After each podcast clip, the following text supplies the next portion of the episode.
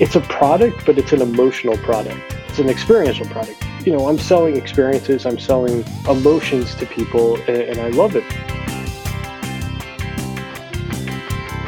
Six months later, you could be watching it on Netflix or Hulu or whatever and be like, wait, I was in the audience that night. I had no idea this was what was going on. Not only does everyone performing have a story, but everyone going to that show has a story.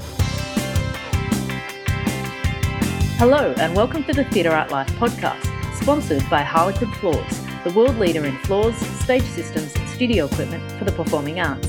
Our podcast puts the spotlight on those who create live entertainment around the world the cultural creators, the backstage masters. My name is Anna Robb. Today we're talking with Andy Levy on marketing and social media for the arts. Andy Levy is a high performing and dynamic C suite leader specialising in business and brand leadership for the digital age. Over the last two decades, he's been at the forefront of initiatives that connect consumers in a rapidly evolving and increasingly segmented market, developing and implementing competitive, data driven business and portfolio strategies, and executing programs with precision to expand market presence and target audiences. He's particularly proud of the following successes Clio Award winner in 2021 with Two Bit Circus. Named to Fast Company's most innovative companies in 2020 with Two Bit Circus again, helped relaunch the Sesame Street brand in the Middle East, built a marketing team and successfully launched La Perle by Dragone in Dubai, increased sales and established KPIs, ROIs, and social media advertising channel sales with Cirque du Soleil in Las Vegas and Montreal, advocated for a successful multi year content plan, initiating digital programming, media strategy, and distribution with the Cirque du Soleil marketing team. He holds an MBA in marketing and an MS in hospitality. What's an MS? Masters of Science. Oh, Masters of Science in Hospitality from the University of Nevada, Las Vegas, and a BS in Finance from Tulane University in New Orleans. You have lots of degrees. Thank you for joining us, Andy. Thanks for having me. Yeah, lots of degrees, and I still can't figure out how to use certain technologies. So my wife reminds me of it all the time. That's all good. It's all good. So tell us what led you into this line of work and particularly into the marketing in the entertainment realm. I'm interested to know. Yeah, uh, my background is in finance, and I spent the first three years of my career working in finance in investment banking and heavy duty, complicated uh, analytics. And I hated it. It was miserable. It was it was soul sucking, and I I came to the realization that this wasn't for me when I was working late on a Friday night in an empty office in an office park, this empty office, this gigantic office park, working on an analysis of like some bajillion dollar deal that I had to find like some sliver of information in. And I was talking to my brother, and my brother at the time lived in Las Vegas. He was going to school at UNLV. And uh, he was like, Hey, what are you up to tonight? And I was like, I'm at work and it's like 11 o'clock. And I was like, What are you doing? And he's like, Oh, I'm going to a party with George Clooney and like Cindy Crawford. And like, we're going to do like go to this place and that place. And I was just like, oh man, well, that sucks. Like, how do I get that life? um, and so I, I, decided to, you know, go back to school. I, and MBA for me was always in the in the plans. Um, I think nowadays, like you know, for most you know corporate jobs, they expect a, a graduate degree. So that was you know something that I wanted to do, and I decided I in college I actually promoted a lot of parties and I loved hosting parties and groups and doing that sort of thing at bars and, and nightclubs. And so I wanted to get back into that and, and I wanted to understand more about like the restaurant business and the hotel business. And so Las Vegas was just the spot, you know, it's the epicenter of all entertainment, hospitality, hotels, and restaurants. And so, yeah, I worked my way up you know, or worked and, and saved enough money to to move out to Las Vegas, and you know, took all the tests that you had to take to get into grad school, and and just it was an area like I, I had no experience in that. So to go to UNLV and learn from all these experts who, you know, there were experts in food temperature, there was experts in room service and like flipping rooms and and housekeeping and all this stuff that you're like as you know i think people who you know listen to the podcast you know have experience in this industry but like for people who don't like there's a whole science behind like all of this stuff and it's crazy. And so to learn that was a lot of fun. And then as a, a side gig obviously like i was a, a full-time student but i needed to make money. I started working as a nightclub vip host and promoter for pure nightclub um, which was like one of the hot nightclubs back in the early 2000s and i just I worked my way up there because a lot of the stuff was old school Vegas and that like there was no it was just all cash money and no like forecasting and analysis. And I started to apply some formulas and, and things that I, I developed um, when I was learning finance. And and yeah I worked my way up became a director of marketing inside the nightclub industry. And then you know basically I got old for nightclub standards and, and got married and turned 30 and that's like the retirement age unless you like want to keep going until like and be like that that weird looking dude standing in the corner who's all gray. Um, and then I, I, had the opportunity to go work for Cirque du Soleil in, in Vegas and it was one of those things where my wife and I my wife is uh, is a performer or was a performer as well um, and she was in Mamma Mia in Las Vegas and so she and I were we were at the point you know where we're like we love Vegas but it's not the end all be all for us at the moment and we want we want to leave but we don't know how. And the opportunity for Cirque you know came about and it was it was exciting and it was one of those things where we we you know both you know thought okay this is our springboard to other things. It's a global brand. It can lead to other things whether it's with Cirque or you know whether it's um, somewhere else in the world, New York, LA, whatever. And it was great. I mean, it was it was fun, and I came aboard Cirque and just you know moved my way up, and you know just discovered that it was a an amazingly artistic company with not a lot of you know structure and investment in non at that time non-traditional marketing which was more digital and and web based and and social and all these other platforms and that's something that i really relied upon heavily in my nightclub background was like these are the myspace days and the advent of facebook where you know you could reach out to people one to one and really have a relationship with them as opposed to just like putting a billboard up on a street and expecting people to show up. So yeah i mean for me i, I think my my favorite thing and and so like, yeah cirque took me all around uh, was Vegas, Montreal, and then I, I left Cirque to go work for Franco Dragone uh, in Dubai. Launched the Pearl and was there for three years, and then moved back to LA and and I'm at Two Bit Circus now. And Two Bit Circus, we we joke internally that it's my third circus, which it is, but it's not you know your traditional performing arts circus. We're a, a micro amusement park, and and the that's a self coined term, but the the premise for that is you know think of like a microbrewery and an amusement park combined. We're a 40,000 square foot futuristic arcade in downtown LA. Uh, we make about 70% of the games in house. So we've got arcade games, midway games, which are our version of you know your classic carnival games, uh, VR, and then story rooms, which are our version of escape rooms. They're 18 to 30 minute narrative rooms where you and four to six other players work together to complete a mission or solve a problem. And so, coming back to to answer your question, I mean, my favorite thing about being in this industry, about being in entertainment, live entertainment, is it's a product, but it's an emotional product.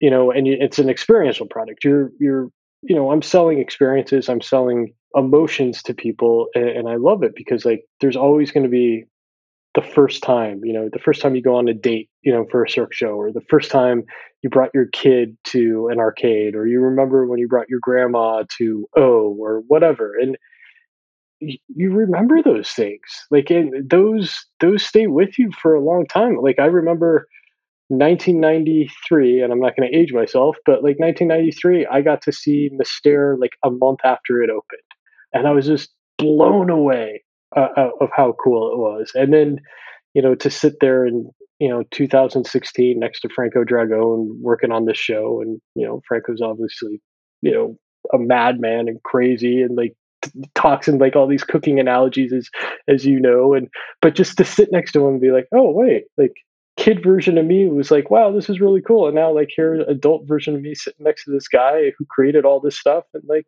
i get to work with him and yeah it's, That's so it's just amazing. fun yeah. Yeah. It's in, it's interesting because I think like I think like the arts as well, marketing, you must have seen a massive change since you, you know, did your degree from all the social medias and like you said the way things are marketed and the way things are promoted and it's a constant it's not like you can do a degree and that now i know how to do it it must be a constantly learning process and how do you approach that from a marketing point of view in terms of okay where do you go? Is it trial and error? Is it you looking for trends? Do you do research in terms of the way that you might promote stuff?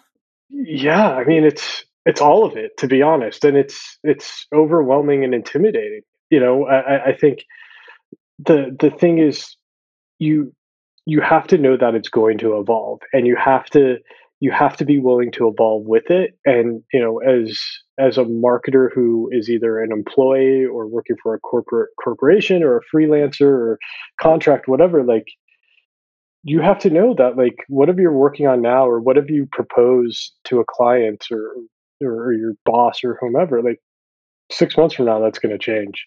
The way these systems work, Facebook is mercurial. And, and 10 years ago, everyone's like, Facebook, Facebook. And now everyone's like, screw Facebook. I don't want to be on it. You know, it's a necessary evil. And now people are like, oh, we gotta, we gotta have a TikTok strategy. We gotta do more on TikTok. It's, it's just, it is an explosion. And, and the ebbs and flows of information are just vast and, and super fast and and depending on what kind of product or project you're working on like your your brand could be killed in 30 seconds whether or not you know it or your brand could become a rock star because like one person had a great experience or one per- person had a terrible experience or someone did a tiktok in the bathroom and now it went viral and you have to answer for that. So I, I think you know the the biggest thing when you talk about like all this evolution is that you know just always keep your ears to the ground always just keep reading.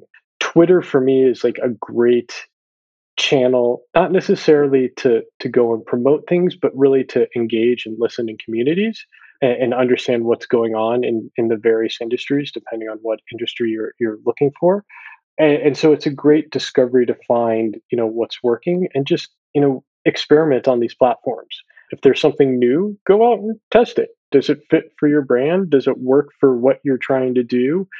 You know, I'll, I'll talk about TikTok a lot, you know, through through our conversation today. But that is just an explosive platform, and I know it's been banned in certain countries, and there's controversy about it. And I think I think no matter what, whatever the next social media platform is, is there will always be controversy associated with it, just from data collection and listening and, and content sharing and things like that. But you know, there's so many threads, especially in like the the performing arts and the arts world, like the way like arts museums have gotten into TikTok and and made it accessible for people who aren't going to be able to go to that museum or, or, explaining things that you didn't know and you have this whole generation now and th- this is what you know as a marketer i'm starting to see and i feel truly old is that you have this whole generation of people working in marketing who grew up in social media.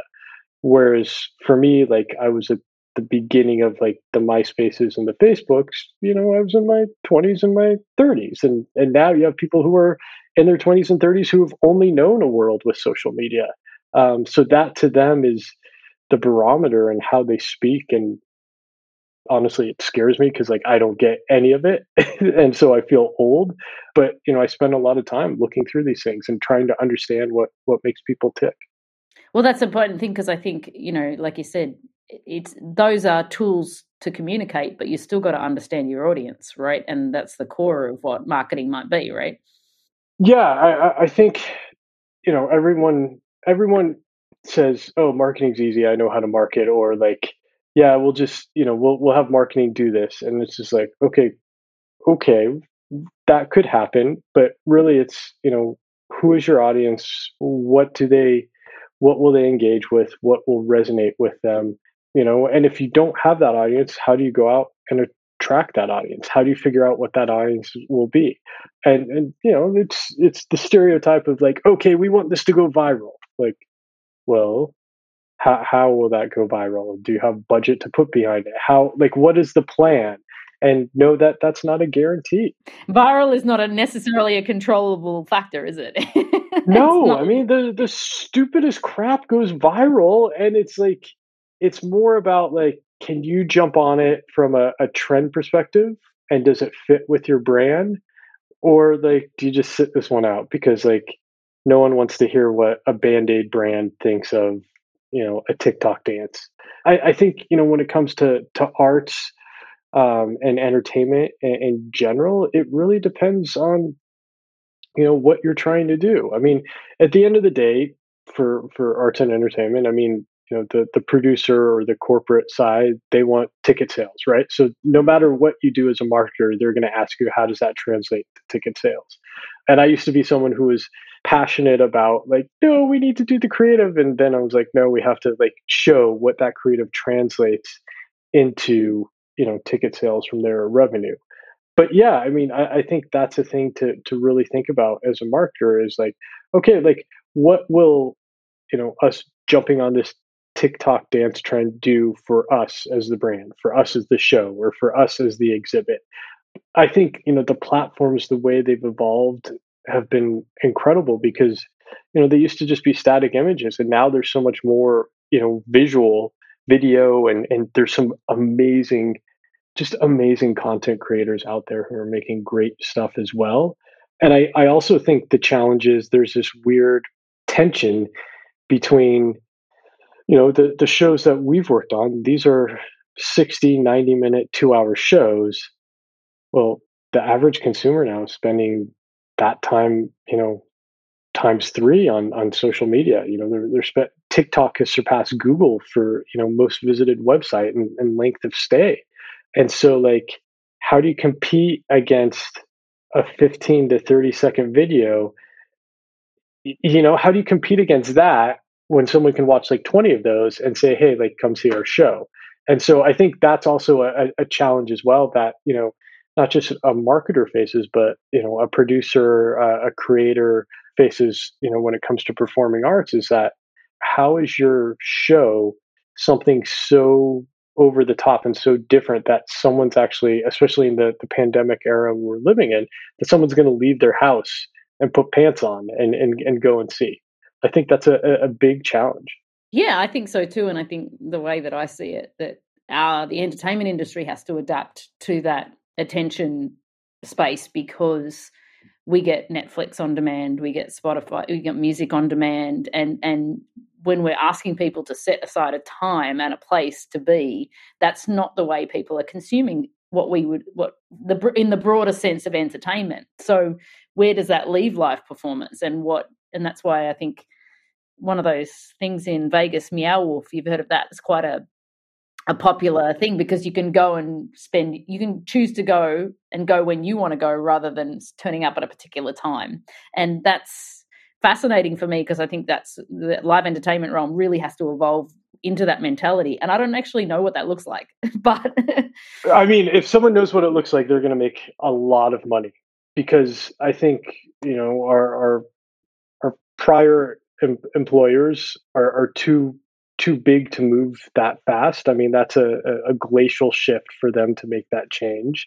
You know, we we see it all the time. We are we are not appointment experience at Two Bit Circus. I mean, you have to make a reservation to come, but like you come and you can do whatever you want. Like it's your time. Spend spend 15 minutes there, spend three hours there. You know, you can do various things. Um, and Meow Wolf is similar. Like you want like and they're and they're different things. I think that's the other thing too, is that the name for all this, you know, loca- LBE, location based entertainment, is like you go to a spot and you have multiple things that you can choose from rather than one. And and so I think, you know, whoever where whether it's Vegas, Macau, Dubai, or whatever, whoever figures out, you know, some sort of I don't want to call it like a smorgasbord, but like some sort of like thing where you can go experience performances in a meaningful way that's not horrifically terrible from an artistic perspective, I think someone you know will make a lot of money that way. Uh, but I, I, think you know also things like you know the Sleep No Mores of the world, Secret Cinema has done a very good job. Like that whole like I think that's the the also the level that you know we're building towards with these live experiences is like you know the generation that is aging into that you know 35 to 50 year old you know core demographic for a lot of these things like they're going to go like They want to wear the costume. They want to they want to know more about you know the characters that they're going to see or who they're interacting with. So yeah, I, I think it's I think there's going to be a, a, big change in those things, and and I, I think more people want to be active players rather than passive players sitting in the audience as well. Yeah, no, it's super interesting. And now a moment for our sponsor. The Theatre Art Life podcast is proud to be sponsored by Harlequin. Harlequin is the world leader in floors, stage systems, and studio equipment for the performing arts. Established in the UK over 40 years ago, Harlequin is the preferred performance floor for the world's most prestigious dance and performing arts companies, theatres, and schools, from the Royal Opera House to the Bolshoi Theatre, the New York City Ballet to the Royal New Zealand Ballet. Harlequin's experience and reputation are founded on the development, manufacture, and supply of a range of high quality sprung and vinyl floors specifically designed for dance and the performing arts. Backed by an engineering team and independent research, Harlequin also designs, builds, and refurbishes stages, working with stage engineers and theatre consultants in leading venues across the world. Harlequin is the global leader in its field with offices in Europe, the Americas, and Asia Pacific. Find out more at harlequinfloors.com. H A R L E Q U I N floors.com. In your opinion, how important is it when you're setting up a with an arts organization or a show is to set up a brand in terms of ethos and language and visual style like in all of the way that you know this stuff is evolving how, do, how does an arts organization sort of stand out and and how much does sort of brand identity play into that well i mean it's it's who you are right it is your beacon to to the world or the community or to wherever you're you're speaking to that this is who you are. So I think it's extremely important. It's important because people are going to make a decision to go to your exhibit, show, what whatever it is, parade, you know, based on that. So it's extremely important. It's like, you know, what is I, I think there's a lot of questions that you have to to ask is, you know, what do you want your I don't want to call it consumer because we don't know if they're paid or not, but like what do you what do we want your guest to experience? How do you convey that to the guest?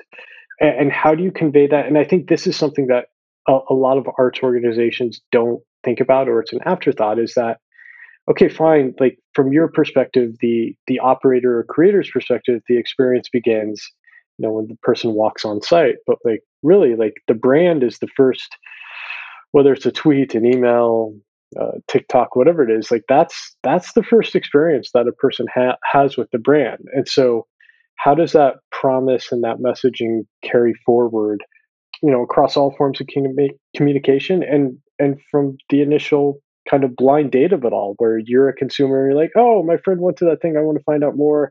Let me go to their website.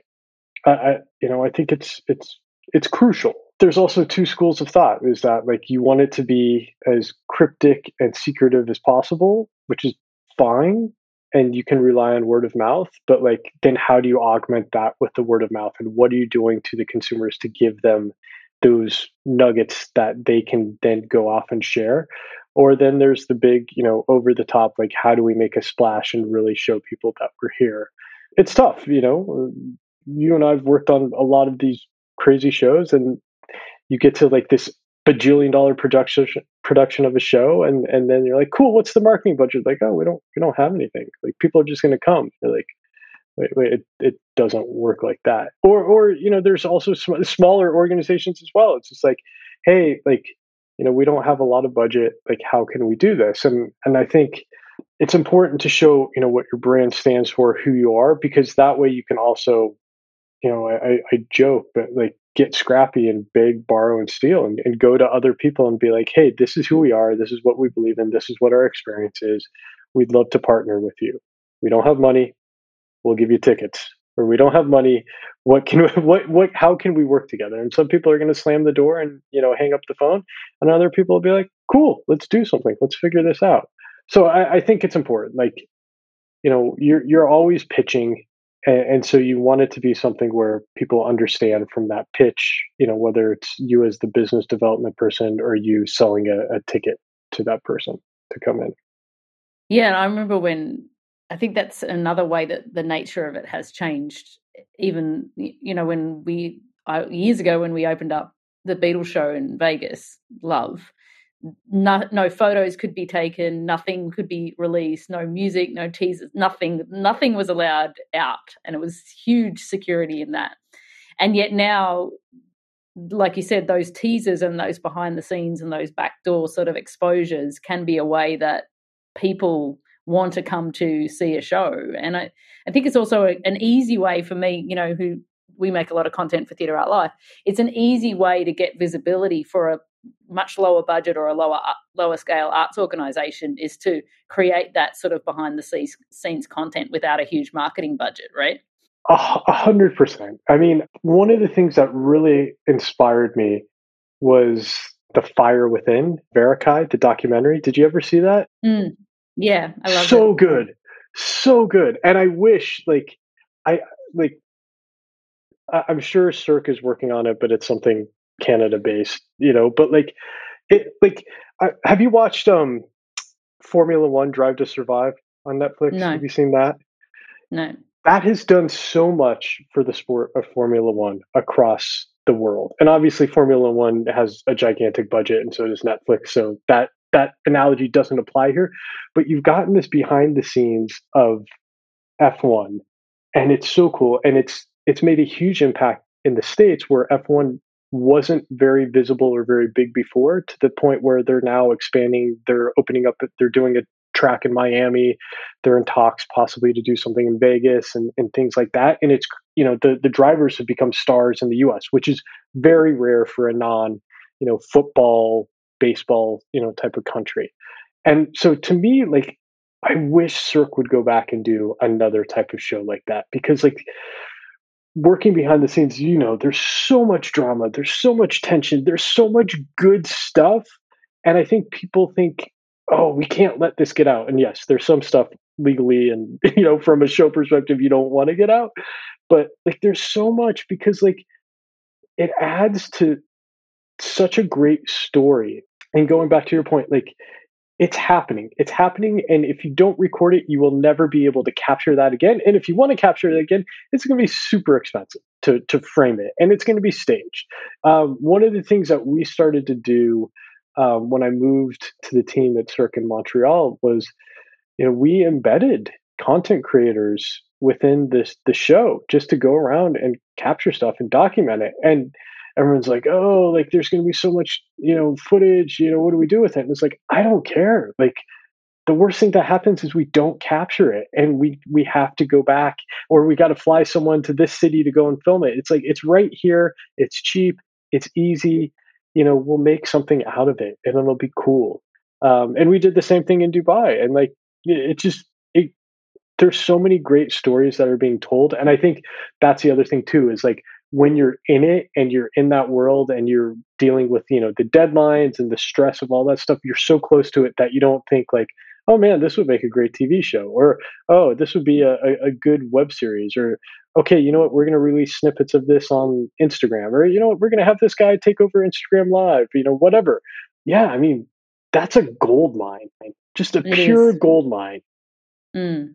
Absolutely. No, and I, I, think, like you said, and that's something that that that human interest of the actual process, and that I just, I think many years ago there was a company in London that was interested in documenting the House of Dancing Water creation, and that would have been amazing because not only have you got the creation of the show, but you've got culture shock, you've got all of these uh, people going to Macau and dealing with all of that drama, and I mean, I I think even to the point of having been involved in that process, I wouldn't have wanted a camera on me during that thing. But at the same time, it would have been one of the most epic documentaries of how that show came together because of all of the the the intricacies of everybody's personal challenges of moving countries and creating a show and the stress of working 16 hours a day for six days a week for five months as we create the show. And yeah i mean it was hectic. And and that's gold television you have the personalities you like it, it's it's such good tv like there are times you know working on these shows i'm just like this person would be so good on a tv show you know? Just because there's such a like there's always like the gruff you know person there's always the person who's the know-it-all there's always the person who's crying and you're just like why the troublemaker artist yeah you know the troublemaker artist like or like oh tonight you know, we're down, we're down X amount of people, and this system doesn't work, and we're gonna have to do this. Like, how do we make this work? You know, and like the audience doesn't know any different for the most part, but like, like you know, six months later, you could be watching it on Netflix or Hulu or whatever, and be like, "Wait, I was in the audience that night. I had no idea this was what was going on." Yeah, I mean, like that's the the behind the scenes stuff is just it's just gigantic, it, it, and it's such a a huge opportunity. It just yeah, I, I mean, my advice is if you're working in some sort of arts organization and you're not capturing any of that, stop what you're doing now go out and just invest in like a decent phone at least with a, a, good video you know camera and things like that and make some some really cool stuff and, and that's the thing too like the bar to entry has just just lowered substantially to when i since when i started and just you know like Oh, it's so accessible, right? Like, yeah, it's cheaper. It's super cheap. I mean, even and like you going back to the emotional part too. Like, I remember there was one day we got a letter from it was to um, Sergeant Pepper at the Beatles show, and um, oh, nice. And it was a really beautiful moment because at the end of the show, Sergeant Pepper goes out and he gives his a rose to one of the audience members. Yeah. And you know he does this every day. He just picks somebody random, whatever, like that. And it happened to be that the lady who wrote to him was it was on Valentine's Day, and um, he'd given her the rose and she'd written to him and basically his her husband had passed away like maybe a month before that the, they were scheduled to see the show right but so she went anyway on valentine's day alone and he happened to give Aww. the rose to her so it was a really emotional sort of moment when we received this letter because you know of all the 2000 people you could give the rose to he gave it to a widow on Valentine's Day who was there without her husband to see the show. And I just thought oh, that was like those moments actually in theatre world happen quite often. You know that nobody in the public face get, facings get to see, but those moments are so beautiful and poignant, which you know documented would be amazing. I mean, that's what I love about it is that like not only does everyone performing have a story, but everyone going to that show has a story, you know? And like, right. all right, some stories aren't worth telling, but like that whole story that you just told, that's that's amazing. You know, and like yeah. look how long that's lasted with you, like as, as, a mark, you know, like those are the things that like I just love that, you know, and, and like I think that's a thing too, is that that is a marketing tool and, and i think mm. people mm. don't realize that is that is a low cost marketing tool that i'm not saying hey let's go make a facebook post out of this or let's you know write a press release about it but like it's a like it's so minimal and frictionless and it just goes such a long way that like you know hey let's do this nice thing for people. And i think that's one thing too you know from a, a marketing pr sales perspective is like do nice things for people. Like yeah. people, you know, people want to people want to be treated well, and like if you do nice things for people, especially like their kids or their loved ones or whatever, like that just it costs you nothing, you know, yeah. or whatever product or whatever ticket, whatever, you know, like it just goes so far. Yeah, I mean, it, then it it, it uh, what is it? It sort of represents your ethos, and then that's something that you're that people like about it. When people feel they can connect with you, then they they're going to like your brand, right? So what's your what sort of skills do you think that one should be cultivating if they're particularly either whether they're marketing for the arts or they're looking to market their own arts stuff? What what sort of where do you spend your time? You know, because if you you've got a full time job and you're producing an art show, but you do need to promote it, and you can't afford a marketing person, like where do they start? Like, what what would you focus on if you could spend, you know, just say ten hours a week on on the marketing of it? I mean, that if you asked me that question like five years ago, 10 years ago, I'd give you a completely different answer. I'd say right now, I mean, I guess it depends what age range you are, but like really learn how to use your phone. like learn how to make beautiful content. And beautiful to me doesn't mean like it has to be operatic or cinematic or whatever, but like going back to like the the brand thing, like what what what do you stand for? What is your brand? How do you message that? How do you get that across? Because like you have you have these platforms. The two platforms right now, like Instagram and TikTok. Instagram Reels is the TikTok competitor. they're bonusing views essentially into the algorithm based on you using Instagram Reels. Like, you know, we've done a lot of tests and like the same video gets, you know, 10 times the amount of views when we use it as a reel. So, really, like, I think it's learning how to make content. It's super easy. I mean, that, and that's not to like you know dismiss it to say like oh there there aren't good content creators out there like you and I can do it but like it is like it's it's super easy it's low friction it's low maintenance there's a lot of tools out there that you can use. So get yourself a phone get yourself a Canva account or get yourself a bunch of cool apps that you download and pay you know 15 bucks a month for the the extra subscription to get the cool things. Grab yourself premiumbeat.com subscription so you can get some cool music that's not in copyright violation or you know what don't even do that and just run it through Instagram and TikTok and you know take one of the trending songs if you're if you're looking to be scrappy in that sense like yeah like invest in in phone Photoshop, Canva, any sort of content creation tools that you can. If you're not in that demo and not that willing to to get into that stuff, then talk to people and and and be figure out like how other people can promote you. You know is it a do they have a newsletter? And then what do you offer in exchange for value? Like do they have a newsletter? Do they have a twitter account? Will they hang up your flyer you know at the local coffee shop? Things like that.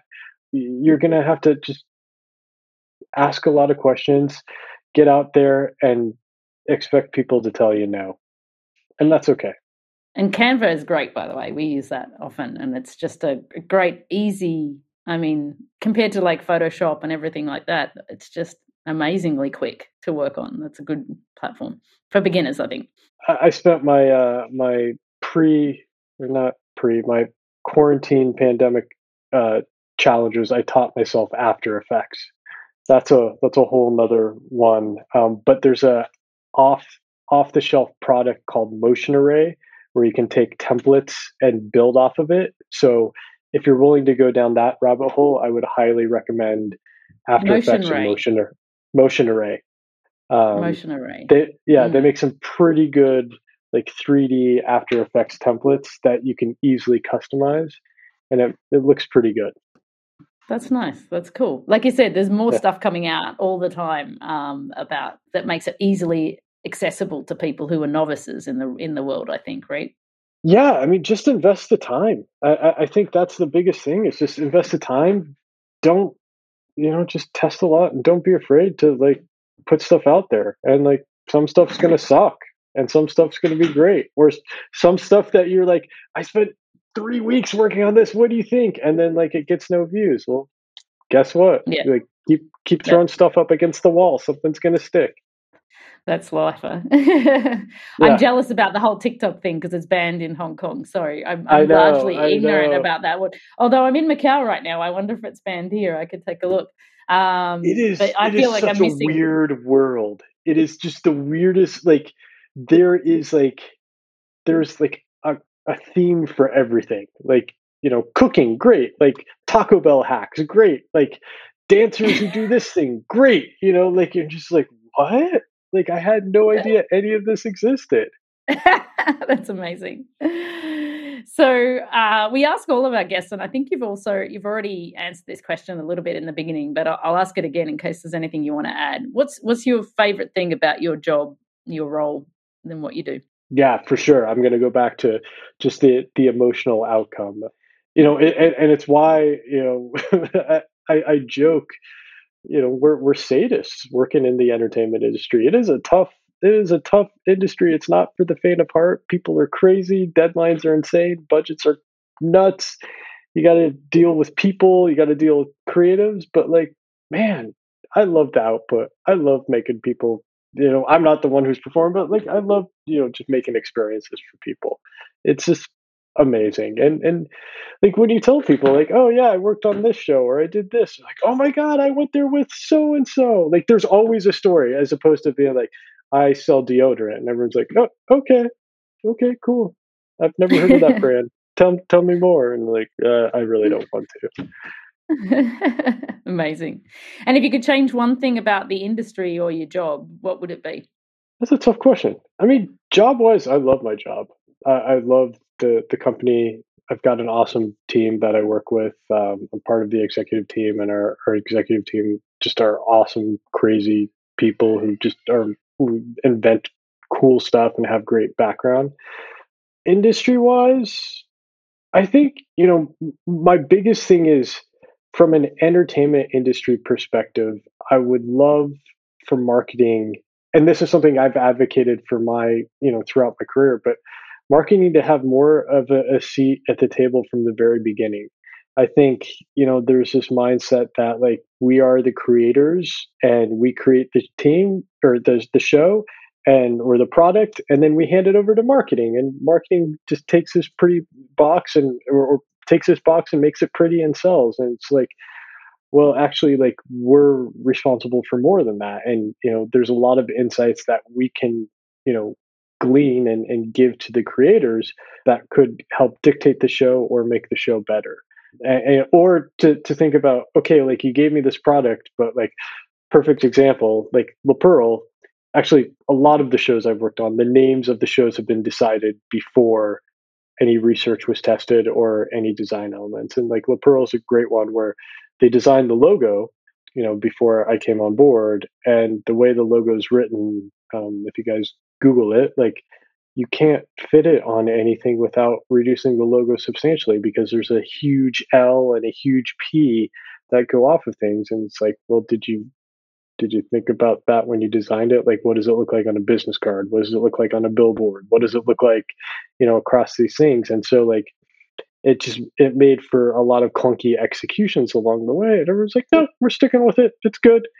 So I think it's it's okay to be like, hey, this is what we want to do, but you know, have marketing's input to be like, okay, well, here's the execution. Or a, another example, a I can't name the show, but there was a, a certain Cirque show that I worked on where the name was decided before, and they didn't check the trademark. They didn't check you know any of the ip related stuff they didn't check hey like on a google search like how are we gonna you know if we're gonna be spending money on a, a google ad campaign how much money you know what are we going to compare against? And this would compare against like a popular rock band or this could would compare against this type of expression and this thing. And you're just like okay well you made our job harder because we have to go out and spend more money now because we have to compete against this thing. And so you know i, I think it's a for all those producers and creators listening out there is think about the person that has to bring in the, the tickets for you um, and fill the audience for you because you're making their job harder or you know help you know have them help you make everyone's job easier. Oh, it's such a valid point isn't it? Because now having dug through with theatre art life and knowing you know eh, analytics and seo and all of these things those things just just count so much for visibility and and and yeah when you're battling something that's that's already a popular nomenclature on the internet then you're not going to win. Yeah. Well i mean and, and, and, you know i talked a lot about instagram i talked a lot about tiktok but google i mean google's everything. Google is the internet. And and i think people don't think about that thing but like you know if you're an arts marketer and, and you're looking you know make sure you drive people to your website obviously but like spend money on google you know on, on search and, and invest you know in, in you know some seo as well because like there are ways that people are going to discover your brand without you even thinking about it things to do you know art museums ballet shows like whatever it may be like okay you know what you put up five dollars fifty dollars five hundred dollars whatever budget you have you know against small things like that like those actually lead to a lot of discovery and like that's the thing like your website is a giant fishing net. So you drive people to your website.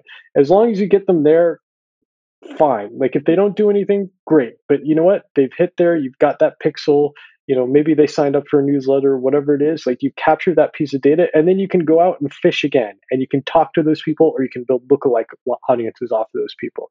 So I, I think Google is a definitely one where people don't think a lot about it. Yeah, when I mean when I learned about like Google Search Console and and you really understand what people are pressing into Google and how they oh, yeah. arrive at your site. And and and some of our regular hits are coming from people who are literally googling the same sentence, you know, over from all over the world, you know. One of the ones yeah. that is quite regular on our site that hits on an article we have is how has technology changed theatre you know how, how many people type That's that awesome. into Google every every month. It's incredible. So you like you really learn. I mean, you the problem is you can't. It's hard to manufacture what people are googling until you see what is what's the kind yeah. of term that they're, you know, it, but it, it's more after the fact, but it does show you a lot of like what people might be putting in the, in the, in the computer as a search thing. Yeah. There, there's, there's stories like that, that you're just like, oh my God, this is pure gold. We have to mine it. And then there's other stuff. There's like, why, why are all these people from Brazil looking for this thing? And it turns out like, oh, this politician said this thing that's like, and you're like, oh crap, like we can't do, we can't deal with this. This can't be us. but yeah, I mean, it's, it's, yeah, I mean, it's it's a science. It is it like anything. Like you just have to invest the time and and you know just discover it. I, I think that's the biggest thing. And and for me, you know, personally, like the past two years have really taught me how to sharpen my skill set where I've worked in, you know, larger corporations or bigger teams and like oh yeah someone else could, can do that or whatever and it's more like no you know what? I'm going to learn these things myself. I'm gonna, i, I want to understand how they tick so that i can go out and hire the people to go and do that but i also can lead you know through doing that and, and point to be like okay this is how you pull that lever and that lever. This is how i want the search campaign to be run or, or whatever. But yeah i think you know if you're a producer and entrepreneur you know going into these things like you know you don't have to be an expert but like invest the time in, in, in these platforms and understand so that when you go out and hire the experts you can be like this is exactly what i want. Go do it. And they're like cool. They'll they'll respect that so much more. Mm, that's amazing. Andy thank you so much for your time today. I think uh, people are going to really find this uh, podcast interesting because uh, we have a lot of theatre followers who probably are not experts in marketing so thank you so much for your time. I appreciate it. No problem. Thanks for having me. Theatre Art Life is a global media site for entertainment. Memberships start at only 38 US dollars per year. You can have unlimited access to our daily published articles, including entertainment news and the writings of active industry professionals, ensuring that you are always up to date on the global happenings in the world of entertainment. Become a part of the international entertainment community and join us now at www.theatreartlife.com.